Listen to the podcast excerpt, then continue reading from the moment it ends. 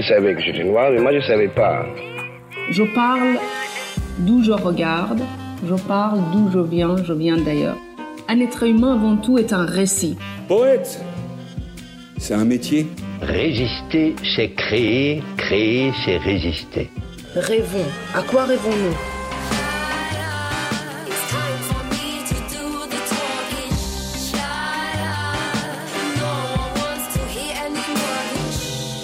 Kobo by Fnac présente La couleur des mots. Une série originale d'Alexandre Hérault et Claire Almerac, réalisée par Écran Sonore et produite par Kobo.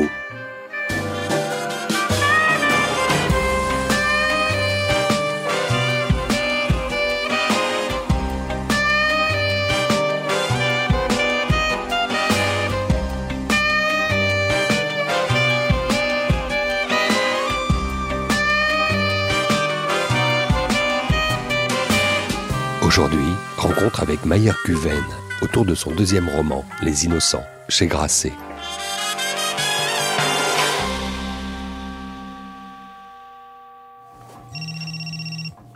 Allô? Hmm. Ouais, j'ai pas le temps là. J'ai pas le temps. Bah, euh, je prépare une bombe. Bonjour, je m'appelle Mayer Guven, j'ai 36 ans. Nous enregistrons le podcast La couleur des mots. Une bombe Plus facile à dire qu'à faire. J'ai promis un truc nouveau. hein. Putain. Oh, c'est des trucs simples, hein. il fallait un titre qui se retienne. Ce sera des nouvelles voix, ce sera frais, explosif. Rappelle-toi quand t'étais gamin. Pour toi, un écrivain, c'était les noms sur les plaques de rue ou des personnages dans les manuels scolaires. À l'époque, t'avais jamais pensé que t'écrirais un livre.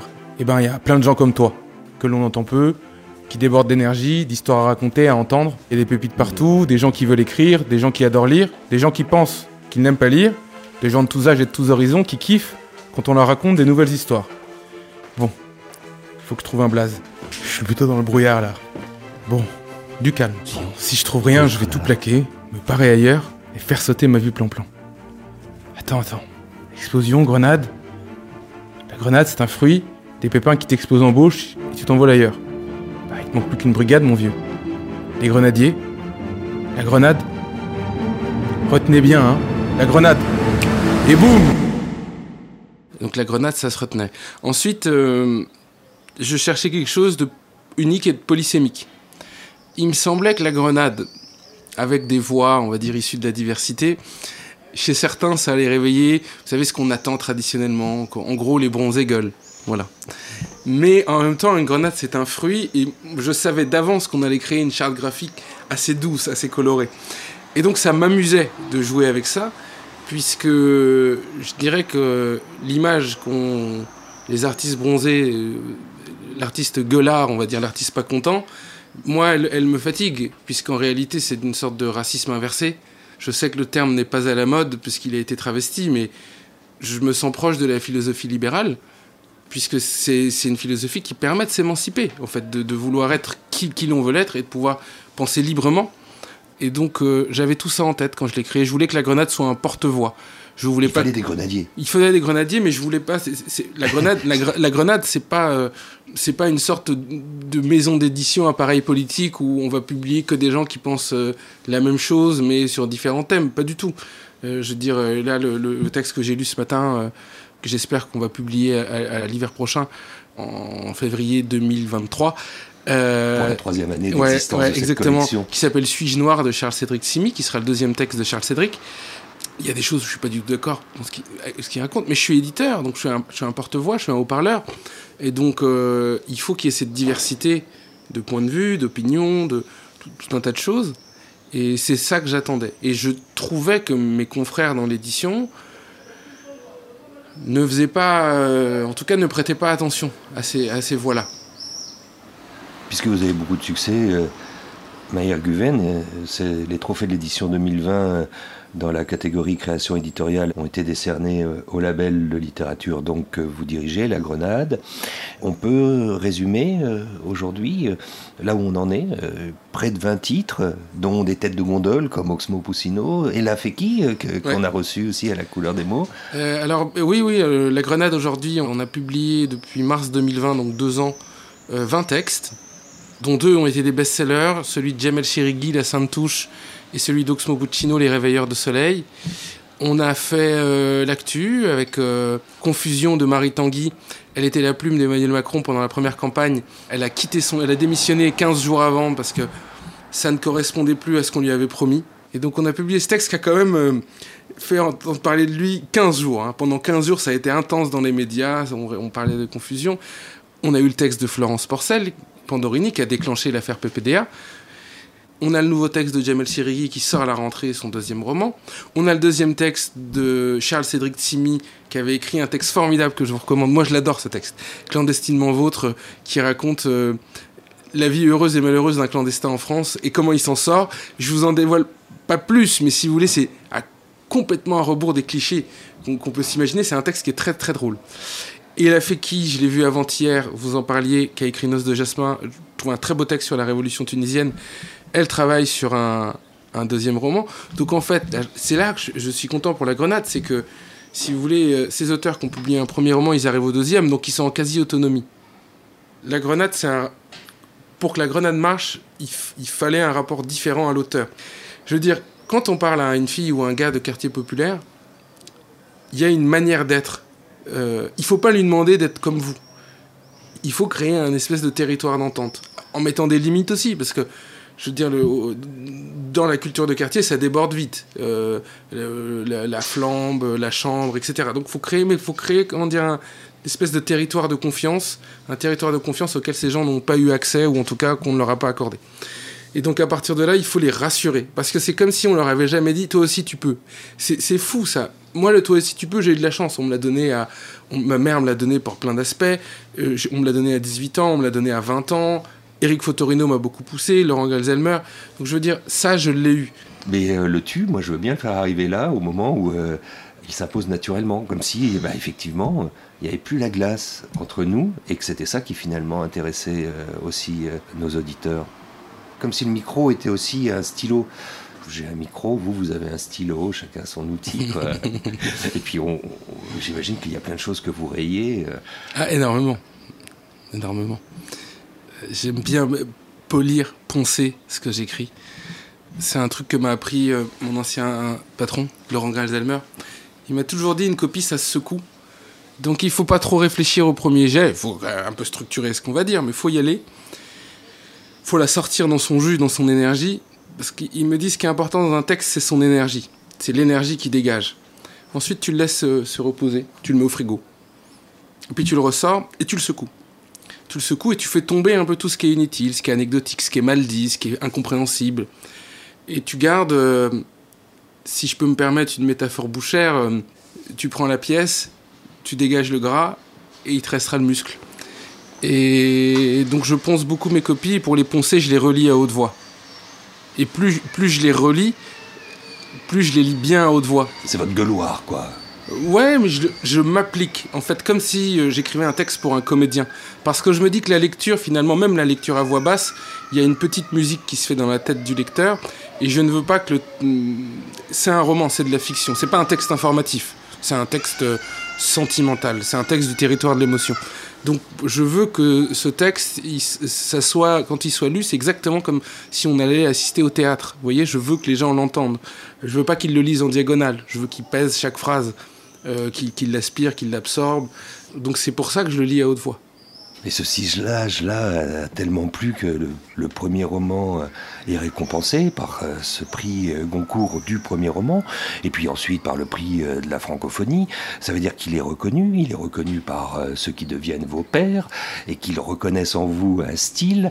Et puis souvent, euh, cette histoire-là, euh, elle doit être aussi à un moment donné expliquée, c'est-à-dire euh, d'où vous viennent les mots, comment ils arrivent, et pourquoi euh, finalement euh, vous en choisissez un plutôt que d'autres. Parlons de Grand Frère. Comment vous nous résumeriez ce qui, et ça explique peut-être pourquoi il est traduit en 15 langues, euh, ce qui est une histoire aussi assez universelle? Grand frère, c'est l'histoire d'un jeune homme de 30 ans qui, après beaucoup de galères dans sa vie, finit par se trouver un boulot. Il est chauffeur de VTC, il travaille pour Uber. Au début du roman, il a, un, il a un sujet avec son père qui est chauffeur de taxi. Et son père veut arrêter, veut prendre sa retraite. Et bien entendu, il veut passer la relève à son fils, donc trouver un arrangement pour lui vendre sa plaque à, à un prix convenable. Mais il y a un autre caillou dans la chaussure entre ces deux hommes, c'est que grand frère a, un petit frère, que j'ai nommé petit frère dans le roman, qui a disparu. Ce sont des chapitres comme ça qui s'intercalent, petit frère, euh, puis grand frère, petit frère, puis grand frère, comme une réponse. Et donc, euh, selon la version de petit frère, il est parti pour une mission humanitaire au Mali. Et selon la version du père, on ne sait pas où il est.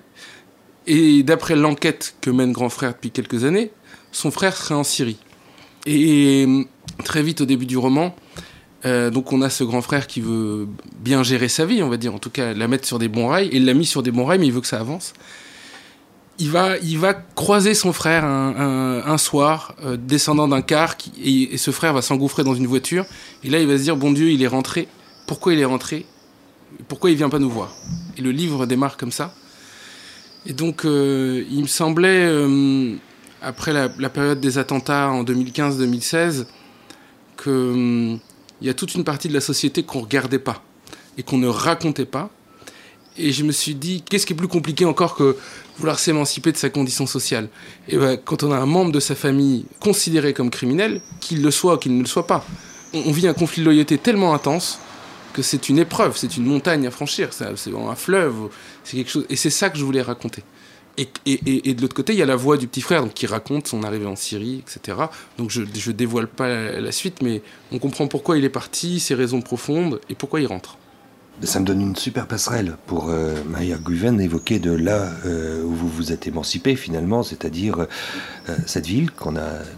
C'était peut-être le personnage principal de votre second roman, Les Innocents, Saint-Sébastien-sur-Loire, à 3 km du centre de Nantes, là où vous avez grandi, là où vivent finalement ceux qui vous intéressent le plus, tous ceux qui sont des anonymes, tous ces gens que vous allez euh, raconter, ces gens que certains commenteraient de la façon suivante, des gens de peu ou les vrais gens, et c'est à cela que vous allez vous attacher, c'est à cela que vous allez donner les mots, c'est ceux-là qui sont vous que vous allez faire vivre. C'est chez moi.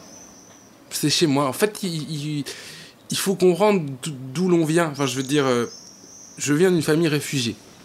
On est accueillis, euh, mes parents se réfugient d'abord à Paris, s'ils plaisent pas, ils vont à Nantes. Dans le centre-ville de Nantes, ils subissent un attentat en 1988. Ils quittent la Turquie. Ils quittent la Turquie. Après un coup d'État, je crois. Oui, exactement. On est en 84. Pour, pour simplifier. Et non, mon père part en 80, ma mère est mise en prison. Euh, mon père se réfugie euh, d'abord en Italie puis en Allemagne. Ma mère quitte la prison, elle le rejoint. c'est une longue histoire qui sera l'objet d'un roman. Et, qui apparaît par touche, quand même dans Les Innocents. Hein. Exactement. Il, s'installe à Issy-les-Moulineaux.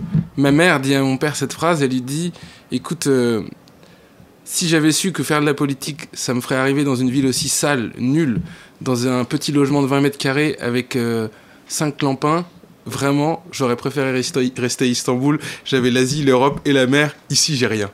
Il y, a, le périph et une piscine, c'est tout. Et donc, euh, elle met une sorte d'ultimatum à mon père, de ce que je crois, en lui disant on trouve une ville sympa, sinon je rentre, je préfère retourner en prison. Et donc, ils s'installent à Nantes, puis à Saint-Sébastien. Et à Saint-Sébastien, on a toujours été très bien accueillis. Je veux dire, on n'a quasiment pas été victime de racisme formel, je sais pas, d'insultes dans la rue, etc. Je dis pas que le racisme n'existait pas, mais en tout cas, il était tu, et c'est déjà très bien. Et, même il n'est pas banalisé. Comme non, non, non, non, non. Et je dirais même souvent, alors on parle de tolérance, mais les gens sont pas tolérants. Ils n'étaient pas tolérants, ils étaient chaleureux. C'est une grande différence. La tolérance, c'est on t'accepte. T'es un peu bizarre, mais bon, sois parmi nous. Après tout, tu es un être humain, on, croit un peu à tout ça. Donc... Non, euh, la, chaleur, c'est vraiment de dire, ah bah, euh, vous êtes malade, Madame Guven, samedi, j'emmène votre fils au sport. Ça, c'est d'être chaleureux, c'est d'être généreux. C'est les cours du soir. C'est les cours du soir, c'est euh, euh, l'association où ma mère a appris à bricoler sa, voiture, c'est le voisin du, du, rez-de-chaussée, Monsieur Dugas, euh, qui après l'école, en fait, à chaque fois me fait un petit signe, me dit de monter, il me prépare un chocolat chaud, et puis il me montre, il avait une énorme collection de timbres, il avait été soldat, et donc il avait des timbres de partout dans le monde, et, donc il, me racontait, alors celui-là au Yémen, celui-là machin, etc. C'était très intéressant. Donc ça, c'est de la, je vais dire je peux, je peux pas oublier ça puisque ça m'a construit.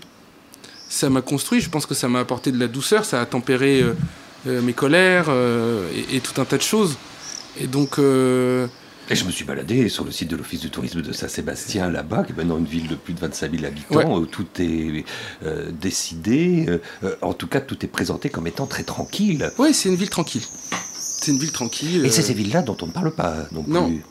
Donc là, il y a peut-être une veine, il y a peut-être quelque chose avec votre légèreté euh, malicieuse, avec cet humour, mais avec aussi cette profondeur, avec ce que certains commentateurs euh, et critiques littéraires ont déterminé comme étant peut-être un, mélange entre Riyad Satouf, l'arabe du futur, que sais-je, et Romain Gary, gros câlin.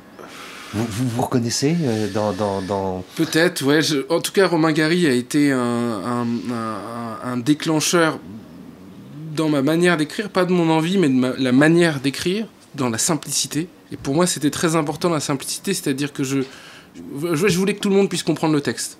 Voilà.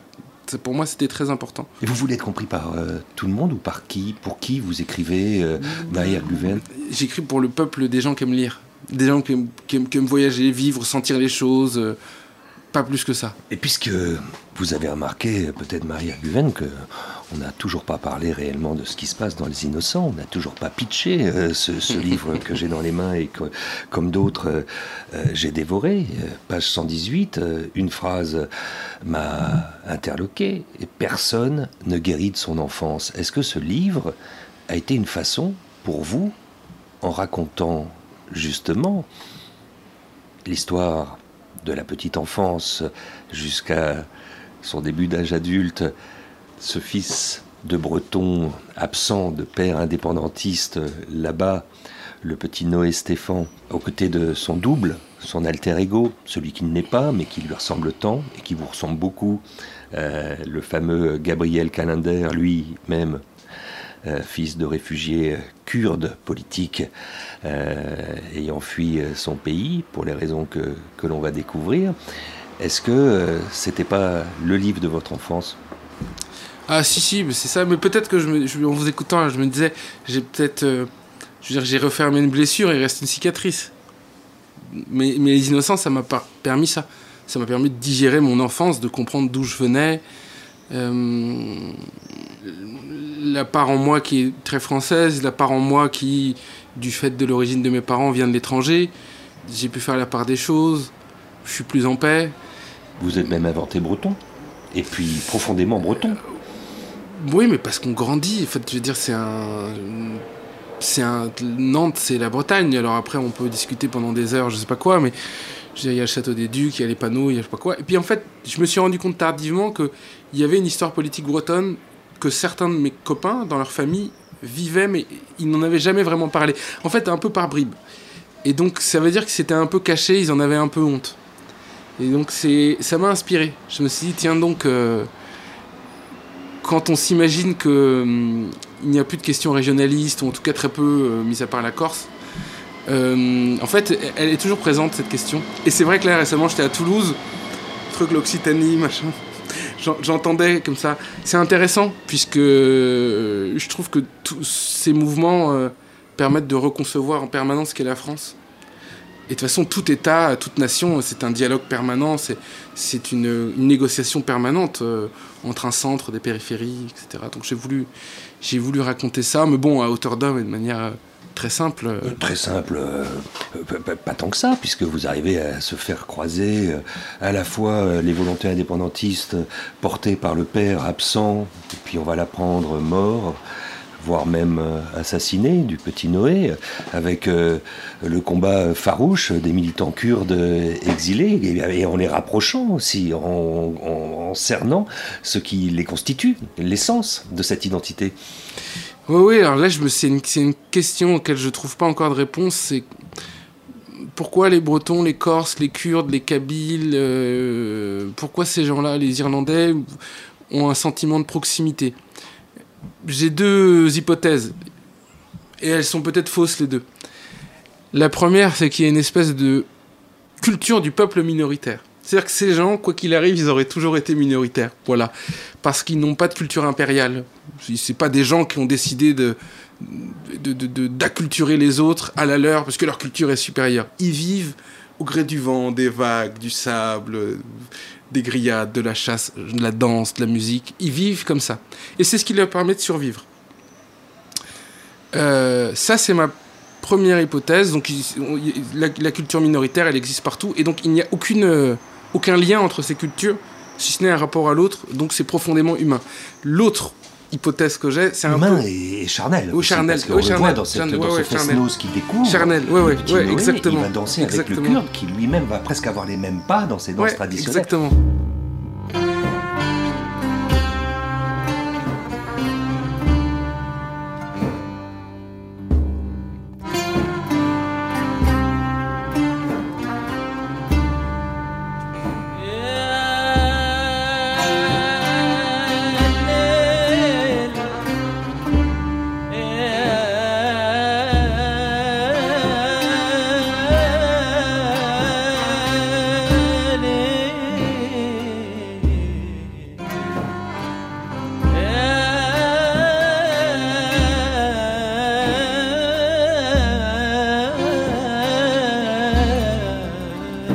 Père, je gobe tout ce qu'il dit.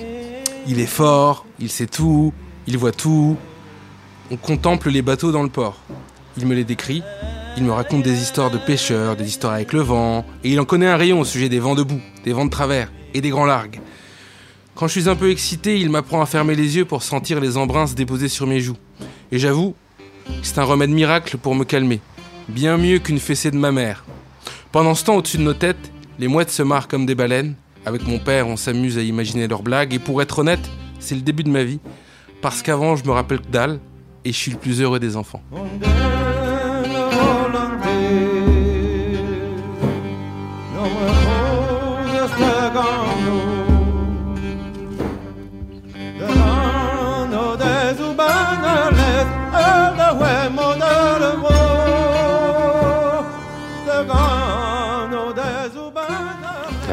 Rappelle dalle. Oui. Sauf que le livre commence euh, dans un commissariat où il est presque laissé pour mort, passé à tabac, ce Noé qui a une trentaine d'années, qui attend un enfant, et il va se rappeler de tout. Il va se rappeler de tout. Donc Noé, euh, au moment où il est en train de mourir en cellule de garde à vue, parce que la police l'a rudoyé, au moment où il a essayé de s'échapper, il va commencer à plonger dans le coma. Et il va se dire, euh, il faut que je raconte ma vie pour raconter que je n'ai rien à foutre là.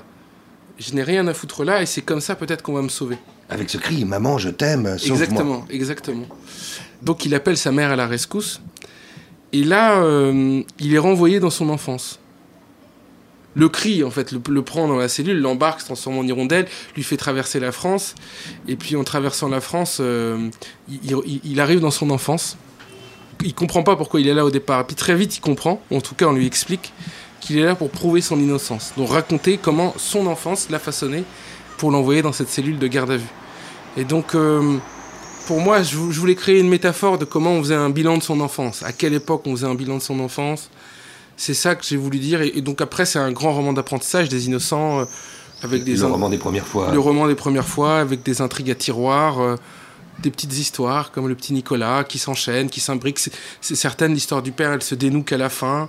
L'histoire de la mère également. Et puis certaines se dénouent pas, le mystère autour de l'oncle.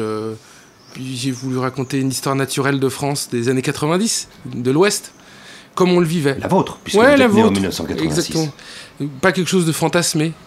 On vivait comme ça dans les années 90, entre la télé et Internet, entre le tram et le bus. Euh, la pendule vache Exactement, la pendule vache euh, voilà, 90% des gens, 80% des gens en France vivaient comme ça.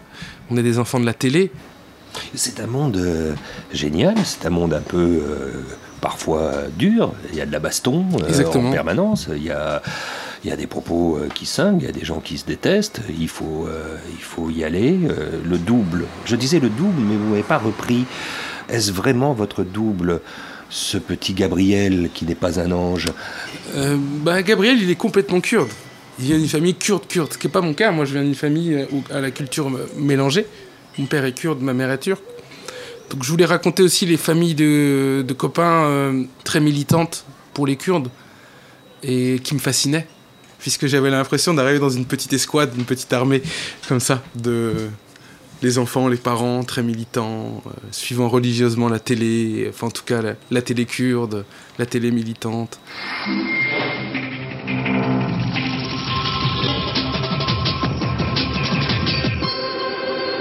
Bonsoir, voici les titres de l'actualité de ce 16 février. Abdullah Öcalan, chef du parti des travailleurs kurdes, le PKK, arrêté au Kenya, est désormais emprisonné en Turquie. Multiples manifestations de protestation en Europe des Kurdes.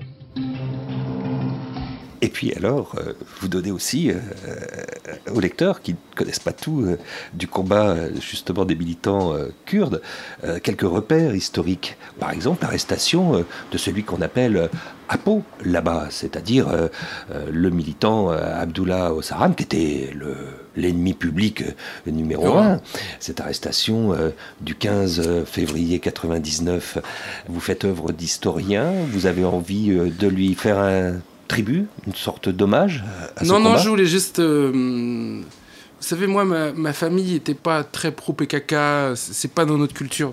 Et donc, euh, nous, on était nourris quand même à, à Abdullah euh, ennemi public numéro un, terroriste. Et puis c'est quelqu'un qui, moi, quand enfant, me faisait peur. Son portrait me faisait peur. Mais ce qui me fascinait, c'était de voir des, des copains d'enfance comme ça, pour qui c'était leur Che Guevara. Après, avec le regard, avec le, quand, tu, quand on grandit, je veux dire, cette arrestation, elle est folle. Il se fait arrêter par le Mossad au Kenya, puis il est expatrié en Turquie. Je veux dire, c'est un événement fou pour le Moyen-Orient. Et c'est ça, je voulais, témoigner. Qu- Qu'est-ce que des enfants de Saint-Sébastien-sur-Loire en avaient à foutre de l'arrestation d'un leader kurde au Kenya par le Mossad? C'est ça que je voulais raconter. Que le, le monde, en fait, était en train de changer. Qu'on on s'intéressait d'un coup à des choses qui se passaient à l'autre bout de la planète en temps réel. C'est ça que je voulais raconter. Et l'impact des images aussi, puisque quand ils découvrent la scène, en fait, ils sont devant la télé.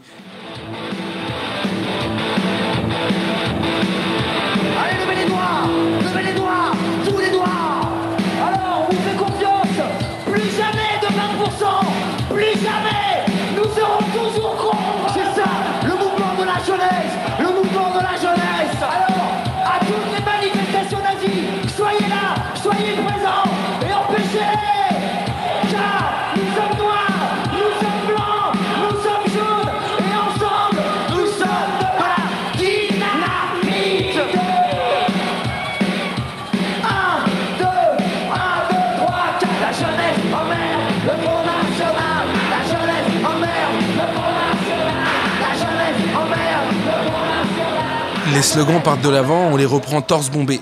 Le cortège traverse les deux ponts de la Loire. On s'arrête devant le château des Ducs de Bretagne. Il y a foule. Devant nous, des têtes d'ados à n'en plus finir, marchant contre les FN, sous des drapeaux. La duchesse Anne a convoqué tous ses bannerets pour préparer une croisade contre le vieux cœur raciste du royaume de France. Et moi, j'ai contribué à tout ça. CGT, FO, JS, Jeunes Socialistes, Touche pas à mon pote. Encore et toujours le drapeau rouge et noir de la CNT. Eux, ce sont des gueulards professionnels.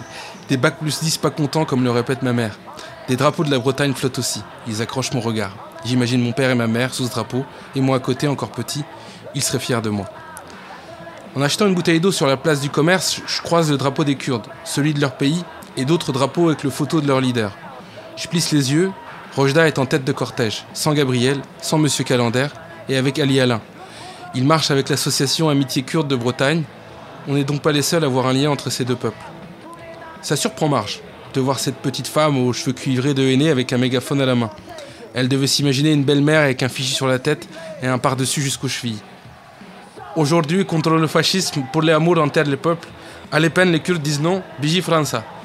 Ils crient pour la France, contre le fascisme, à leur manière, avec leur drapeau, dans leur langue et dans la nôtre, avec un accent que je suis l'un des rares à comprendre.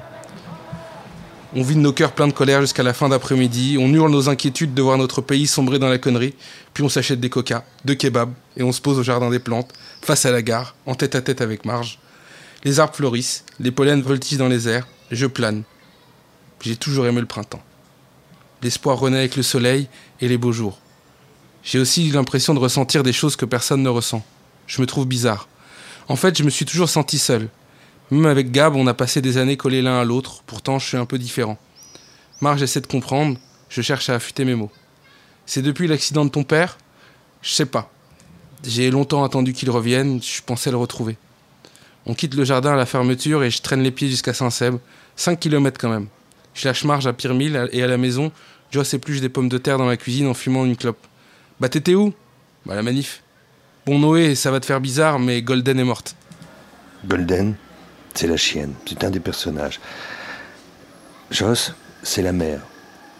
C'est un hymne à ces mères courage, ces mères euh, qui euh, doivent tout affronter, ces mères euh, qui sont pleines de colère, mais aussi qui savent guider. Je ne sais pas si votre mère se range dans cette catégorie, si elle avait ce côté-là, puisque vous avez été plutôt, si je comprends bien, Maher Guven, confiée ou en tout cas guidée par votre grand-mère. Qui... Les deux, les deux. Les Les, deux. deux. Les deux, ouais. Les deux. euh, ma grand-mère, c'est plutôt le bon sens paysan, le, vraiment un rapport paysan au monde, c'est-à-dire pragmatique et terre à terre, et aussi très spirituel. Respecte les animaux, respecte les plantes. Ma mère, c'est autre chose. Ma mère, c'est la culture du courage, du travail, euh, du respect des autres, du respect profond des autres, d'être capable de s'asseoir avec n'importe qui et de savoir discuter, tout en le respectant, tout en, en, en le laissant parler. Euh, donc de pas, euh, comment dire, euh, écraser les autres par sa science. Et votre père?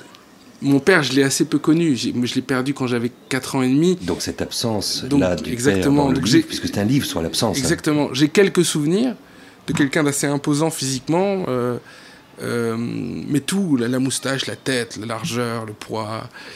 Et deux souvenirs de foot. L'un au stade et l'autre où on joue dehors. Et un souvenir en voiture. Ce qui finalement ont été euh, mes grandes passions adolescentes et de jeune adulte, les voitures et le foot. Euh, et donc non, j'ai grandi avec l'absence. Maher Guven, Les Innocents, c'est qui? Les innocents, euh, les innocents, c'est nous. Tous les enfants, toute la part d'enfants qui reste en nous, et tous les gens qui oublient qu'on a une, part d'en- d'enfance en nous. Euh, L'enfance, c'est nos racines, c'est nos réflexes, mais c'est aussi la candeur qu'on peut avoir. Et il faut l'accepter, en fait. Je veux dire, euh, parfois, quand je regarde les gens dans la rue, j'adore regarder les gens qui parlent tout seuls. Euh, moi, j'adore euh, entendre ma femme parler toute seule. Quand le, matin, elle sort de la douche, elle se raconte des histoires, comme les enfants. Donc ça, c'est des traces d'enfants qui restent chez l'adulte. Il faut garder ça. euh, les innocents, c'est tout ça. C'est ce sont pas les gens de peu, ce sont pas les, c'est pas les gens du bien contre les gens du mal. C'est non, c'est pas ça les innocents. Les innocents, c'est ne jamais oublier ce qu'on a été, qui on a été, d'où l'on vient, et regarder tout ça avec tendresse et amour. C'est très important. Et donc l'innocence, c'est de, de, de croire à tout ça. Je sais que c'est un peu flou, mais je, je suis persuadé que les, les auditeurs euh, comprendront ce dont je veux parler et que je leur permettrai de fouiller un peu en eux-mêmes. J'écris aussi pour ça. J'écris euh, pour euh, parce qu'en lisant, je, je trouve que euh, on arrive à fouiller en soi-même. C'est un refuge la lecture, c'est un recueil. Ça fait beaucoup de bien. Euh, ça vaut mille yoga de lire un bon livre. À un moment donné, vous le dites, hein, dans Les Innocents, j'écris pour donner corps à ma voix, me réconforter et réconforter quelques perdus dans mon genre. Voilà.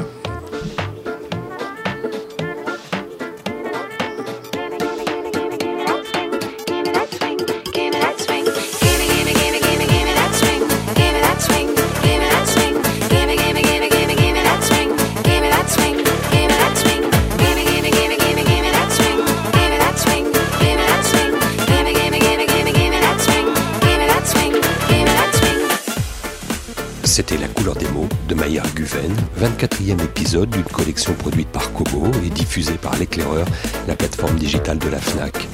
Une collection qui ne demande qu'à grandir pour une nouvelle saison. Un podcast original conçu par Claire Almera et Alexandre Hérault et réalisé par Écran Sonore et que vous pouvez écouter sur toutes les plateformes de podcast et le site kobo.com. Les Innocents, comme Grand Frère, son précédent roman, sont publiés aux éditions Grasset. Un grand merci à toute l'équipe de Kobo France. Au micro, Alexandre Hérault. Réalisation, Benoît Artaud.